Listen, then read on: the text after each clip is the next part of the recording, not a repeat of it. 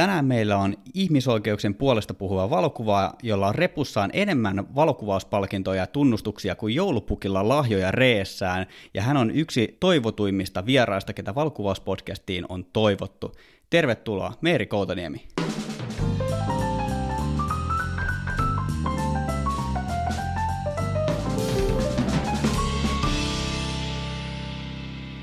Tämäkin valokuvauspodcast on tehty yhteistyössä Fotonordikin kanssa.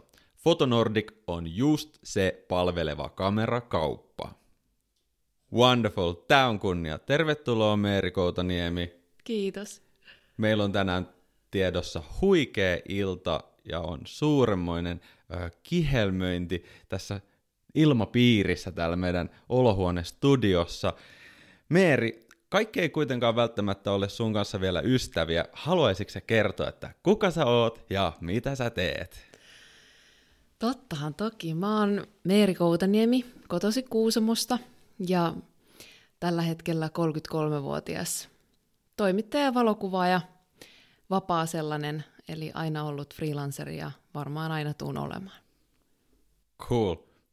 Kuusamo on ollut meidän valokuvauspodcastissa monesti Framilla syystä tai toisesta, ja itsekin tykätään itse asiassa reissata siellä päin. Varmasti aika inspiroivat paikat. Mun muistaakseen mä oon ensimmäisen kerran kuullut susta mun pikkuveljeltä Konstalinkolalta. Se kävi sun valokuvauskurssilla Kuusamossa.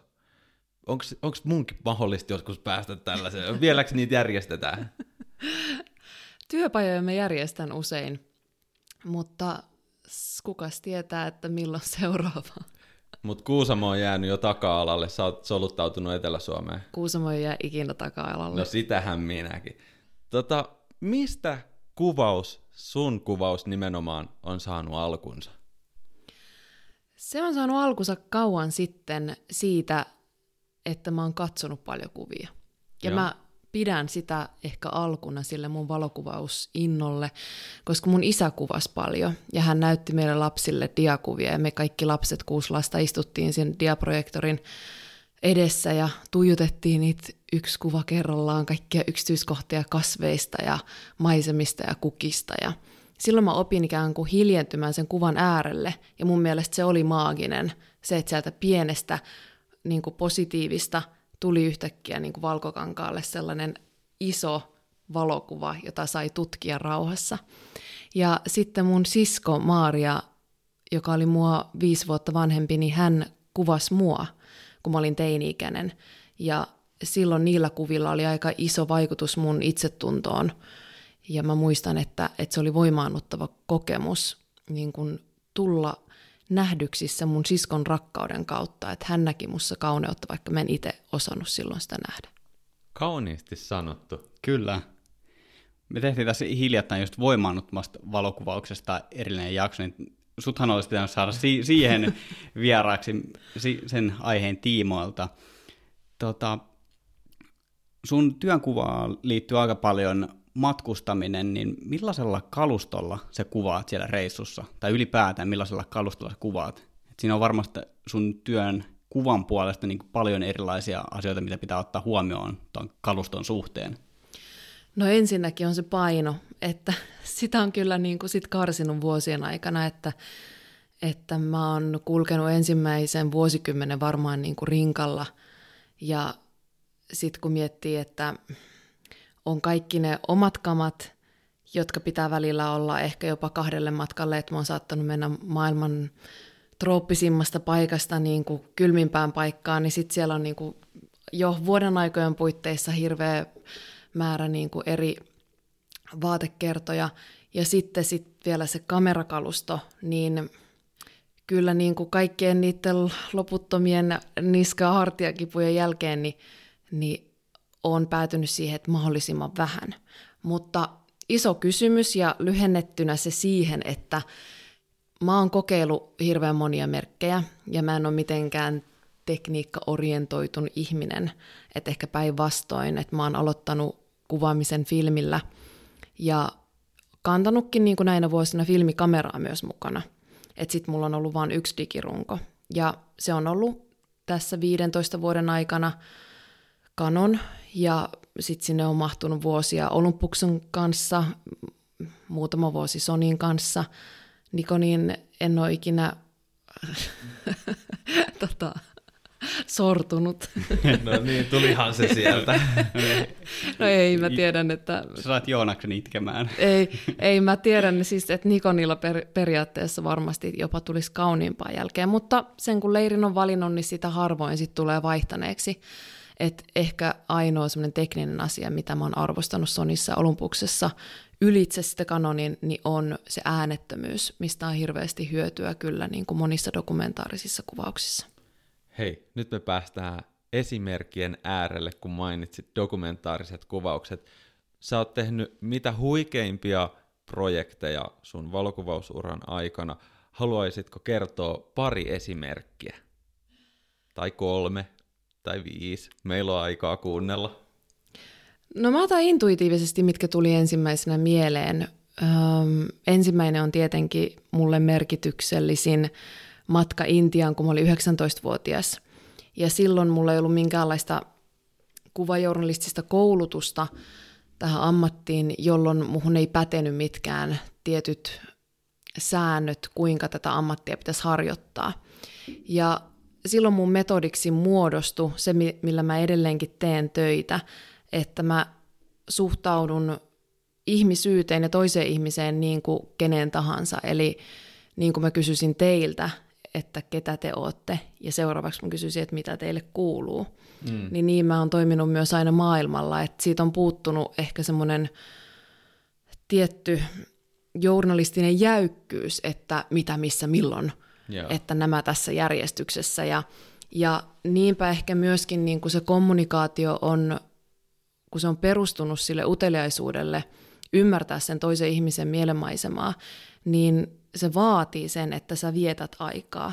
Ja oikeastaan kamera tulee aina viimeisenä, että se on sellainen niin kuin, jo esineenä sen verran jollain tavalla väkivaltainen, että, että mä en tunge sitä siihen heti ensimmäisenä framille, että, että ensimmäisenä kohtaa ihmiset ja ihmiset on ne, jotka käy sitä keskustelua ja se dokumentaatio tapahtuu vasta myöhemmin ja siihen on vaikuttanut se käyty keskustelu. Niin siellä Intiassa niin mulle kävi näin, että mä tutustuin näihin mun haastateltaviin ja, ja vietin aikaa monien lapsityöläisten kanssa ja, ja tein siitä sitten ensimmäisen näyttelyni. Ähm, toinen esimerkki ehkä on se vapaus. Ja vapaus tuli mulle hyvin konkreettisesti, kun mä olin opiskelemassa sitten kuvajournalismia Tampereen yliopistossa. Ja mä sain työkutsun Meksikoon tekemään elokuvaa ja no oikeastaan siinä vaiheessa vasta elokuvaa HIV-positiivista maija-intianeista, jotka eli transsukupuolisina Jukatani osavaltiossa. Ja mä menin sinne kuukaudeksi, mutta teema, projekti ja dokumentoitavat henkilöt, niin ne ei jättänyt mun mieltä rauhaan. Että mä halusin palata, mä halusin syventää sitä tutkimusta, mä halusin syventää sitä dokumentaatiota. Se ei ollut vielä valmis. Ja ainoa, mikä siihen on se mahdollistava asia, on se, että saat vapaa tekemään niin. Kukaan ei tule lähettämään sua sinne uudestaan. On, onko, se, onko se nyt valmis? Joo, se valmistui tuossa kymmenen vuotta sitten. No niin. Joo, mutta kyllä se sen vuoden vei, että, että mä menin sinne sitten neljäksi kuukaudeksi asumaan. Joo. Ja onneksi menin neljänä eri kertana, ja se neljäs kuukausi oli se kaikista merkityksellisin, että, että jos sitä viimeistä kuukautta ei olisi ollut, niin se projekti eikä kirja eikä elokuva olisi samanlainen. Et ne on ehkä semmoiset, niin kuin mitkä mulle tulee mieleen, mitkä edelleen on voimassa mun työssä ja elämässä, on toi oma intuitiivinen metodi tehdä journalistista työtä ja dokumentaarista valokuvaa sekä sitten se vapaus määritellä aina se aika, se paneutuminen, se mm, lopputulos. Sehän voi olla, että on voinut mennä tekemään nimenomaan elokuvaa, mutta päätynyt tekemään kirjaa. Ja mulla on lukuisia esimerkkejä siitä, miten projektit onkin muuttunut kesken kaiken, ja, ja se mua kiehtoo, että mitään ei ole päätetty etu, etukäteen, eikä kukaan anna mulle ohjeita, että kuinka pitkään mä saan toimia tai miten mä saan työtäni tehdä, vaan, vaan se perustuu sille, miten mä sen itse määrittelen. Sä mainitsit tuossa intuitiivisen metodin. Liittyykö se nimenomaan siihen, että mennään niin kuin avaramielisesti, katsotaan mitä tapahtuu, vai onko siinä jotain muutakin taustalla, jotain semmoisia kikkoja? Onko ta- sä oot patentoinut tämän metodin jo? en todellakaan. Eiköhän meillä kaikilla ole se vahvin sisäinen ääni nimeltä intuitio, jota me myös pelätään kuunnella. Sehän on kaikista vahvin ehkä intohimon mahdollistaja myöskin, et, mm. tai jollain tavalla myös oikein ja väärän osoittaja, että meille annetaan tämmöisiä ohjeita, että kuuntele sisäistä ääntäsi ja muuta, niin se, se tarkoittaa sitä, että, että me tultaisiin herkemmäksi sille intuitiiviselle tulkinnalle tai niille tuntosarville, että, että mikä sopii just mulle tai miten mun kannattisi tehdä nämä asiat omassa elämässä, eikä, eikä niinkään niin kuin vertailun tai jonkun, jonkun ulkoisen määreen kautta.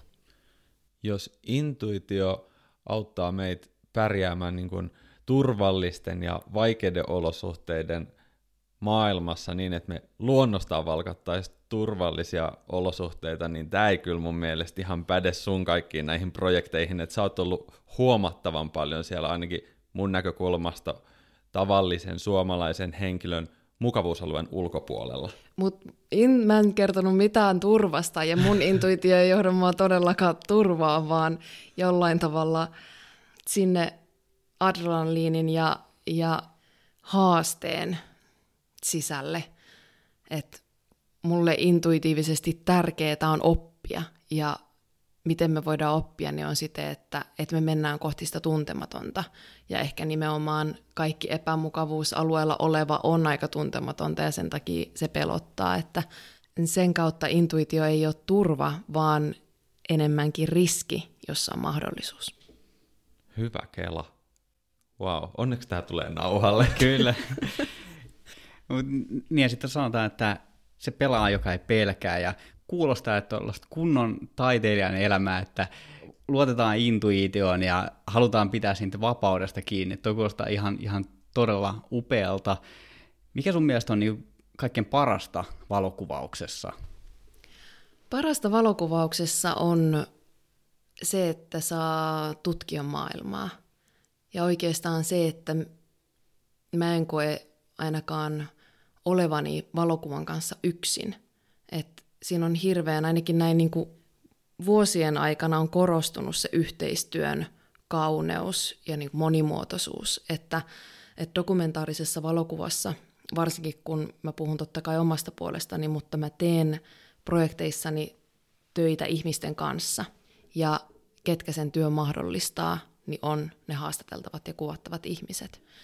Puhumattakaan niistä medioista tai muista ihmisistä, jotka niin kuin lukijoista tai katsojista, jotka on kiinnostuneita niistä projekteista tai aiheista.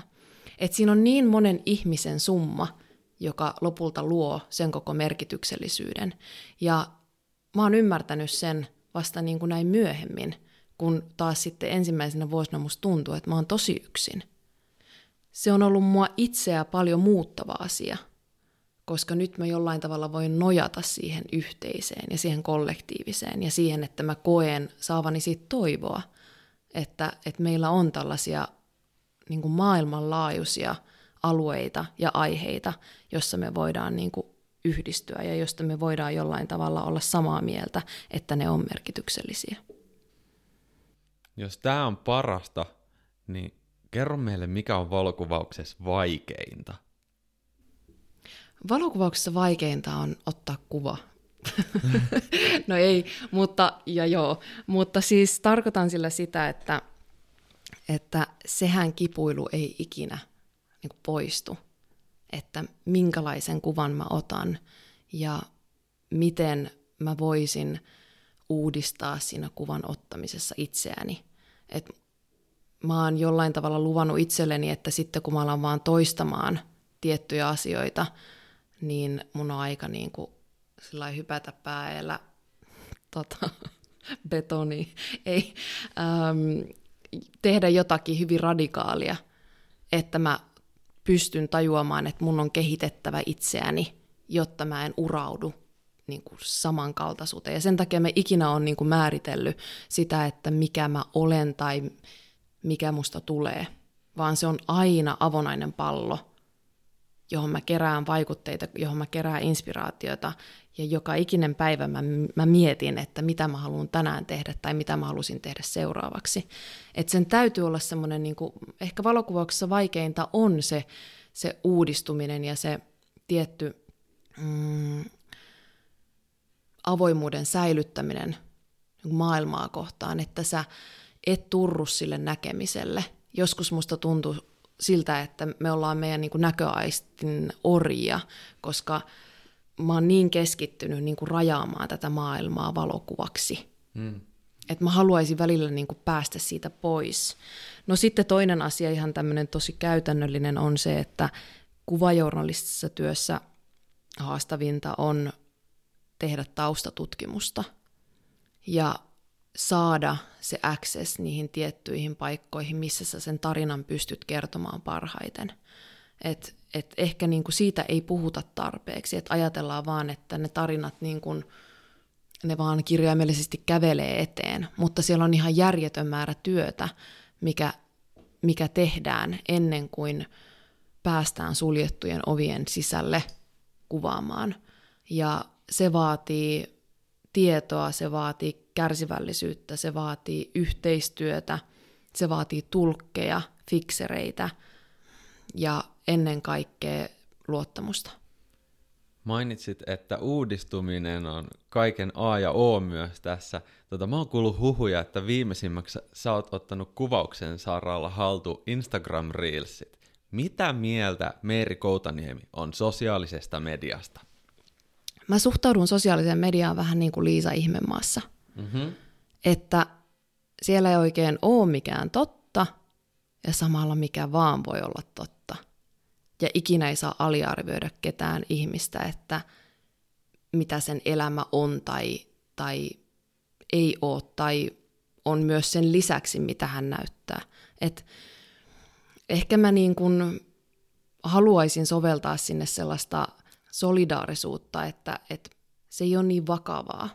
Ennen kaikkea niin ei oteta niitä asioita kirjaimellisesti, ei hyökättäisi toisten päälle, käytettäisiin sosiaalista, sosiaalista mediaa myös niin kuin muiden asioiden hyödyntämiseen, kuten informoimiseen tai ihmisten aktivoimiseen. Et siihen liittyy aika paljon sellaisia mahdollisuuksia, mutta sitten siihen liittyy myös aika paljon sellaista tämänhetkistä raivoa, että mikä siellä on mennyt niin kuin vikaan. Et mun on vaikea antaa sit yksilitteistä vastausta. Mä käytän itse paljon sosiaalista mediaa ja no, jos siihen lasketaan vain Instagram, en mä muuta käytä sitten niistä sosiaalista medioista, mitä kaikkia on, mutta, mutta Instagramissa mä arvostan sitä, että mä oon voinut osoittaa niin kuin ehkä paljon laaja-alaisemmin niin kuin niitä asioita elämästäni, mitä mä teen. Että et mun persona on paljon muutakin kuin se, että mä oon kuvajournalisti tai se, että mä oon nuori nainen. Mutta toi herättää vaan niin kun uteliaisuuden kysy heti perään, että minkälainen sun persona on sun omien sanojesi mukaan? No siinäkin mä kieltäydyn ikään kuin määrittelemästä sitä, että mun persona on tämänlainen. Mm-hmm. Että se, joka aamu mä herään rakkauteen elämää kohtaan ja siihen paloon, että, että mitä se tänään mulle opettaa. Mutta eikö tämä kertonut persoonasta jo aika paljon? Jonkin verran, mutta onhan sitten niitä päiviä, kun kaikki ärsyttää Jep. ja elämä ei opeta mitään. Varsinkaan mä en opeta itselleni mitään. Et sekään ei ole niinku koko totuus, että sitten olisi aina avoin tai aina, aina auki niille vaikutteille tai inspiraatiolle. Hmm. Mutta ehkä siinä niinku semmoinen, mihin mä uskon, niin että asenne on paljon ihmisen itse rakennettavissa ja se näkyy väistämättä meidän elämänlaadussa, että miten me asennoidutaan elämää tai ympäristöä tai muita ihmisiä kohtaan, kuinka, kuinka me sitten voidaan itse kokea ole, olevamme onnellisia. Jos on semmoinen päivä, että mikään ei meinaa onnistua, niin mitä sä silloin haluat tehdä? Onko sulla joku paikka, mihin sä menet? Mä oon, mä oon ymmärtänyt, että sä oot intohimoinen mökkeilijä. Kyllä. Niin onko esimerkiksi mökki se paikka sit, mihin esimerkiksi mennään töiltä karkuun, jos ei työasiat inspiroi, tai onko se paikka, mihin niitä mennään tekemään? Sekä että. Mulla ei ole sellaista jakoa niinkään työn ja vapaa-ajan välillä, että, että kaikki liittyy vähän kaikkeen ja inspiraatio kulkee ajassa täysin määrittelemättömästi. Mutta jos jossakin mä palaudun, niin se on luonnossa. Ja ihanaa, että tällä hetkellä on mökki täällä etelässä, missä saa olla hiljaa ja missä saa kuvata niitä kasveja makrolinssillä ja vaan tuijottaa tuntikausia niitä yksityiskohtia, että, että tämmöisessä maailmassa me eletään, jossa saniainen kasvaa siten, että se on ensin täydellisen spiraalin muotoinen ympyrä. Mä näin itse asiassa tota, sen kuvan tuolla sun Instagram-storeissa, ja tuossa vähän aikaa sitten kävin itsekin liikkumassa tuolla ulkona, uskokaa tai älkää, niin tota, törmäsin samaan ilmiöön, että ne on ihan uskomattoman siistin näköisiä ne saniaiset ennen kuin ne lähtee kasvamaan isoksi. Kyllä. Sä oot tehty nyt tekemään ka- kaiken näköisiä juttuja valokuvauksen saralla, mutta mikä on sun unelma? Mihin sä, onko sulla jotain sellaista yhtä asiaa, minkä sä haluaisit saavuttaa tai mihin sä tähtäät valokuvaajana? Mä tähtään siihen, että mä saan säilyttää se mun vapauden ja että mä voin valita tulevaisuudessa sellaisia projekteja, joista mulla ei ole hajuakaan ja joita mä lähden niin tutkimaan sillä mentaliteetillä, että mun on pakko saada tietää tai mun on pakko selvittää. Ja ehkä noin kaksi kysymystä on ollut ne, jotka on mua ajanutkin maailmalle. Että mä oon valinnut projekteiksi sellaisia aihealueita, jotka on luonut semmoisen häiriötilan mun aivoihin, että tätä on pakko kysyä niin kuin ihmiseltä itseltään. Että on puhe sitten tilastoista tai, tai tietystä sosiaalisesta ilmiöstä, konfliktista ää, tai konfliktin seurauksista, niin se ei auta, että mä saan lukea sitä tila, tilastollista faktaa lehdestä, vaan mä haluan tietää, että mitä, mitä se on tarkoittanut vaikka paikallisille ihmisille ja miten he haluaa sanallistaa sen itse ulos maailmaan. Et ehkä niin kuin, ainahan sitä tähtää siihen, että ymmärtäisi ihmistä ja meidän pientä elinpalloamme paremmin. Mä luulen, että se tulee säilymään ihan loppuun asti, että, että se on se niin kuin ajava motivaatio. Ja, ja ehkä sellainen teema, mikä on toistunut, niin on ollut se, että kuinka ihminen käyttää sitä omaa potentiaaliaan. Että meissä on kaikissa ihan valtavasti voimaa, mutta jollain tavalla me ei välttämättä saada sitä hyödynnettyä niin kuin me voitais. Ja sitä ei tarvitse tehdä yksin, vaan jollain tavalla sen oman potentiaalin pystyy saamaan osaksi suurempaa kokonaisuutta. Ja mua kiehtoo niin kuin tällaiset kulttuuriset ja sosiaaliset äm, periaatteessa kollektiiviset voimaantumiset, joissa niin kuin ihminen on löytänyt paikkansa yhteisöstä tai, tai maailmasta siten, että, että hän on saanut vastakaikua niin kuin joiltakin tai joltakin.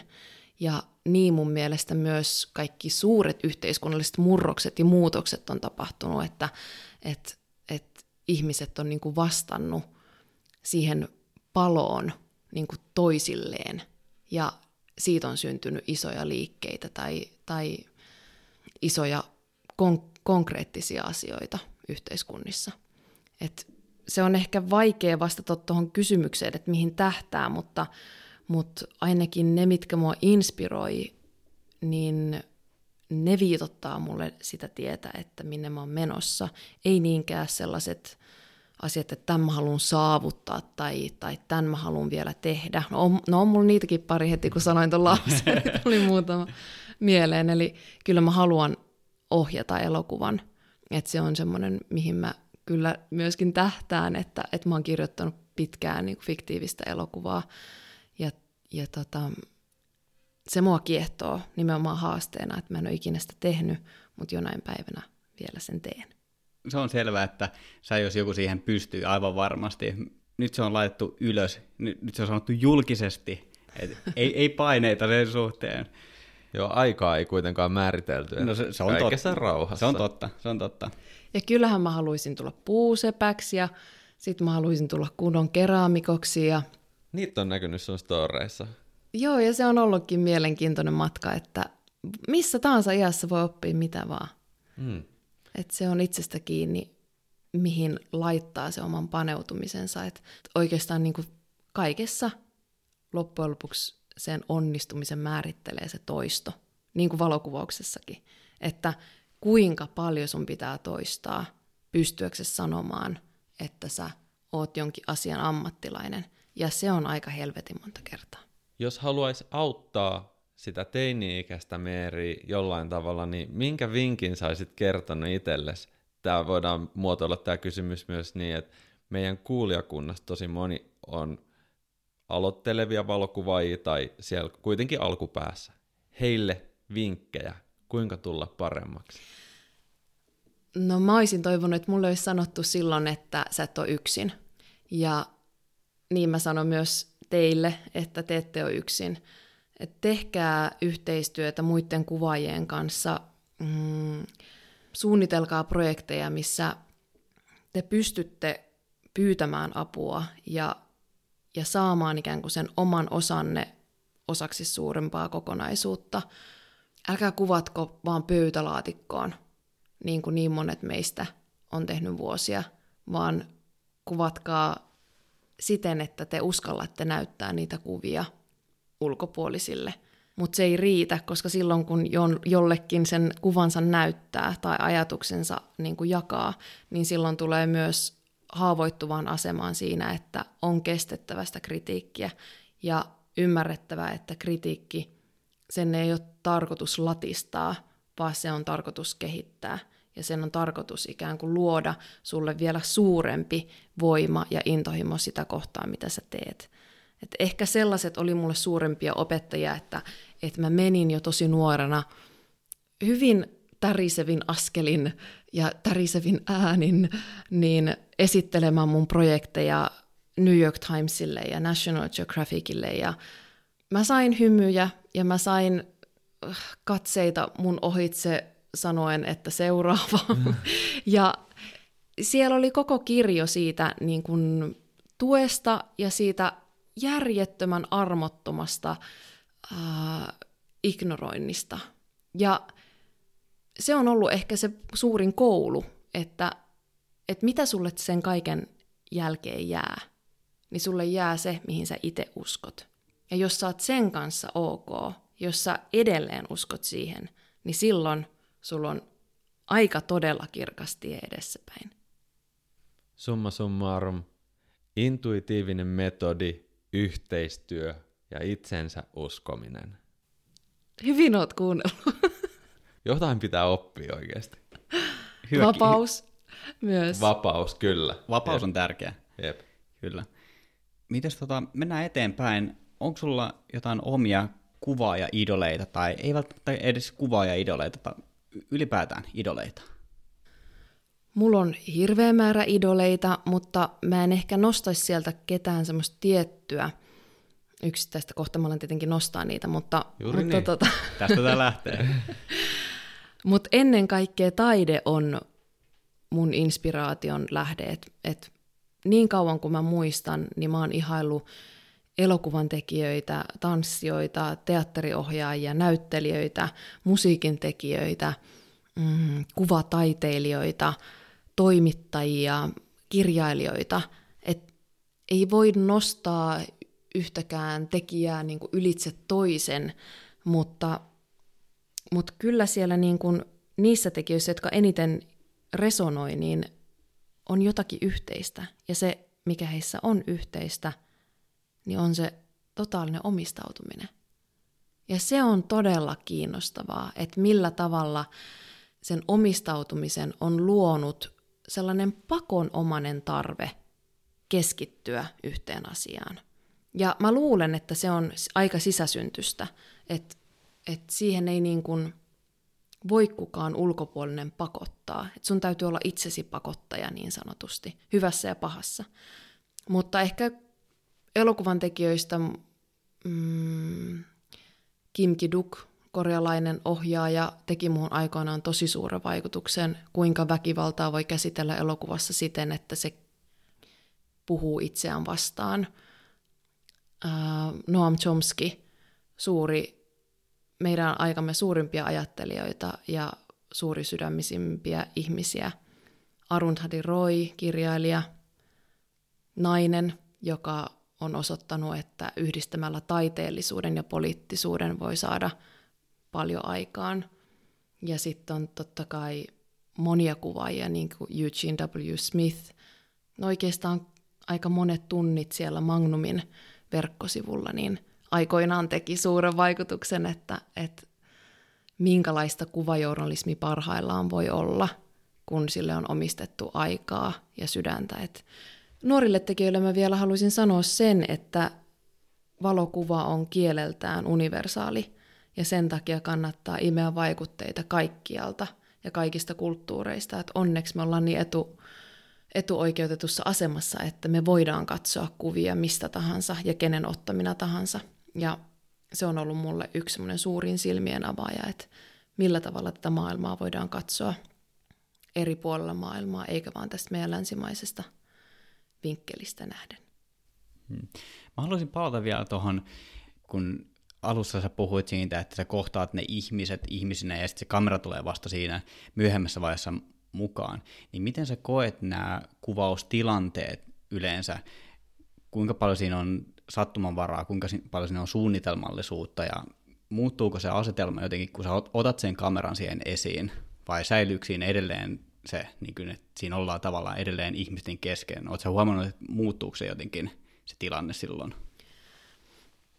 Totta kai se muuttuu aina jonkin verran ja kamera keskeyttää niin kuin ihan silmien yhteyden, että siihen väliin tulee jotakin, joka, jonka läpi silmät ei sinänsä niin kuin enää välttämättä tunne sitä läsnäoloa samalla tavalla. Ja mulla oli aikoinaan siis mukana aina pönttökamera, joka oli ihana, kun sitä pystyi pitämään tuossa navan kohdalla ja silti kattoon tällä ihmiseen ja sitten ottaa kuvan. Ja se, se tuntui tosi semmoiselta niin kuin miellyttävältä tavalta ottaa valokuva, koska se, se ei häirinnyt ketään. Se oli jollain tavalla sivuosassa, toisin kuin sitten iso järjestelmäkamera, joka nostetaan tähän kasvojen eteen ja se on isompi kuin mun pää. Niin se voi muuttaa, mutta sen ei tarvitse muuttaa. Ja siihen vaikuttaa se, että kuinka hyvin ikään kuin sä oot kertonut sitä dokumentaatiosta kuvattavalle henkilölle. Ja jos hän tietää, että se kamera on ikään kuin vaan orgaaninen jatke sille keskustelulle, niin silloin niin kuin omaa olemusta tai läsnäoloa ei tarvi muuttaa. Ja dokumentaarisissa projekteissa parasta on se, että, että se kamera hengaa. Se on semmoisessa epäaktiivisessa osassa siinä vierellä, on se sitten laukussa tai näkyvillä, mutta se ei ole käsissä ja se ei ole semmoisessa niin kuin valmiudessa. Ja ehkä monissa tilanteissa mä oon antanut luvan sille, että, että tietyt asiat voi tapahtua uudestaan. On niitä kuvaajia, jotka uskoo siihen, että asiat tapahtuu vain kerran. Ja niiden pitää olla aina valmiina. Mutta mä en kuulu niihin. Mä en ole valmiina, koska mä oon lepotilassa – mä oon ikään kuin keskittynyt siihen olemiseen, en valokuvaamiseen, niin ähm, mä uskon siihen, että jollain tavalla ne on tilanteet tai tietyt kohtaukset tai, tai ihmisen tunnetilat, niin ne voi tulla, ne voi uusiutua. Ja mä oon luultavasti silloin valmiimpi kuin mitä mä olin ensimmäisellä kerralla. Tai ne on jopa uudelleen rakennettavissa. Että jos meillä on ollut joku ihan mieletön hetki vaikka tulee mieleen Yhdysvalloissa, kun tehtiin Fintianien mailakirjaa Katja Ketu ja Maria Seppälän kanssa, niin me ollaan siellä takapihalla keinuttu ja leikitty meidän kirjassa esiintyvän perheen lasten kanssa. Ja sitten siinä hetkessä mä keskityin leikkimiseen, mutta tuntia myöhemmin niin mä ehdotin, että mennään leikkimään uudestaan. Ja silloin mä otin kameran mukaan me leikittiin eri tavalla, mutta me leikittiin silti ja keinuttiin. Ja ne kuvat on otettu siltä kerralta. Ja se on dokumentaarisesti mun mielestä yhtä totta, mutta jollain tavalla se on ehkä vaan orgaanisemmin rakennettu kuin että mä olisin ollut sillä että älä nyt, et pysäytä toi, että nyt, nyt mun pitää ottaa tämä kuva tässä, että et pitää onnistua niin kuin tässä nimenomaisessa tilanteessa. Että et noin on semmoisia Pysäytä hassuja. se keinu. Lopeta keino mennä, mä käyn hakemaan kameran. niin, ne on sellaisia hassuja niin kuin tilanteen luomia pakotteita, mm. jotka mä oon ottanut omassa työssä niin kuin hallintaan siten, että mä teen niin kuin mulle on paras. Et se, se ei ole yhtään sen parempi metodi kuin jonkun toisen, mutta se sopii mulle. Me saatiin myös kuuntelijoilta muutama kysymys. Sä oot moneen niistä jo vastannut sun sanoissasi, lauseissa, tarinoissa, mutta tämmönen aika mielenkiintoinen. Mistä kuvajournalistiset aiheet syntyy sulle? Se on hirveän tärkeä kysymys ja ne syntyy siitä pakottavasta tar- tarpeesta ottaa selvää. Ja ne voi muhia tuolla takaraivossa vuosia tai jopa vuosikymmenen. Ja mä palaan niihin siten, että, että nyt on oikea hetki. Joskus ne on hyvin ajankohtaisia. Silloin kun Syyrian sota syttyi, mä tunsin koko ajan pakottavaa tarvet lähteä Syyriaan, mutta mä en ole sotakuvaaja. Ja sitten tulikin oikeanlainen mahdollisuus lähteä dokumentoimaan niitä Syyrian sodan seurauksia, eli ensimmäisiä pakolaisaaltoja niihin naapurimaihin. Ja mä menin sekä Libanoniin että, että Jordaniaan. Ja silloin se tarve oli nimenomaan ymmärtää niin kuin sitä väkivallan ja sodan seurauksia, että minkälainen kaiku sillä on paikallisten ihmisten elämässä, että he jo, joutuu jättämään kotinsa. Ja nimenomaan mitä se tarkoittaa naisille, äideille, lapsille, jotka jättää sitten aviomiehensä tai isänsä taisteluihin Syyriaan, mutta pakenee itse. Ja aiheet voi olla myös impulseja. Ne voi olla asia, minkä mä luen mediasta, josta mä alan ottaa selvää. Se voi olla tietty ilmiö, mistä mä kuulen, joka lyö mut, lyö mut ihan ällikällä, että onko tämmöistäkin olemassa. Ähm, ja ne jää sellaisiksi, niin kuin, sellaisiksi kihelmöiviksi tuntemukseksi tonne sisälle, että sitten kun mulla on tämä tietty määrä aikaa, tai niin mä tartun tähän, tai mä kirjoitan niitä ylös, että minkälaisia kirjaideoita voisi olla, tai reportaasi-ideoita, tai elokuvaideoita, tai, tai TV-sarjaideoita. Ja sitten se lista saattaa vuosien päästä olla aika pitkä.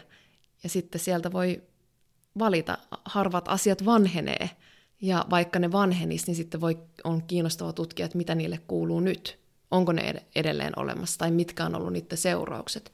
No sitten on asioita, jotka myös on valikoitunut sen kautta, että ne pelottaa ja ne ahdistaa. Ja ne on niin suuria tabuja, että mulle tulee semmoinen tietty huutava tarve niin kuin räjäyttää se asia siten, että miksi tästä ei saa puhua. Minkä takia, mikä tässä asiassa on niin meitä ihmisiä niin kuin poispäin työntäviä tai jollain tavalla, minkä takia me väheksytään tämän totuudellisuutta. Ja silloin mä ymmärrän, että mä voin olla yksi osanen siinä kokonaisuudessa niin kuin pistämässä pieniä reikiä siihen palloon, jotta se asia saisi päivänvaloa.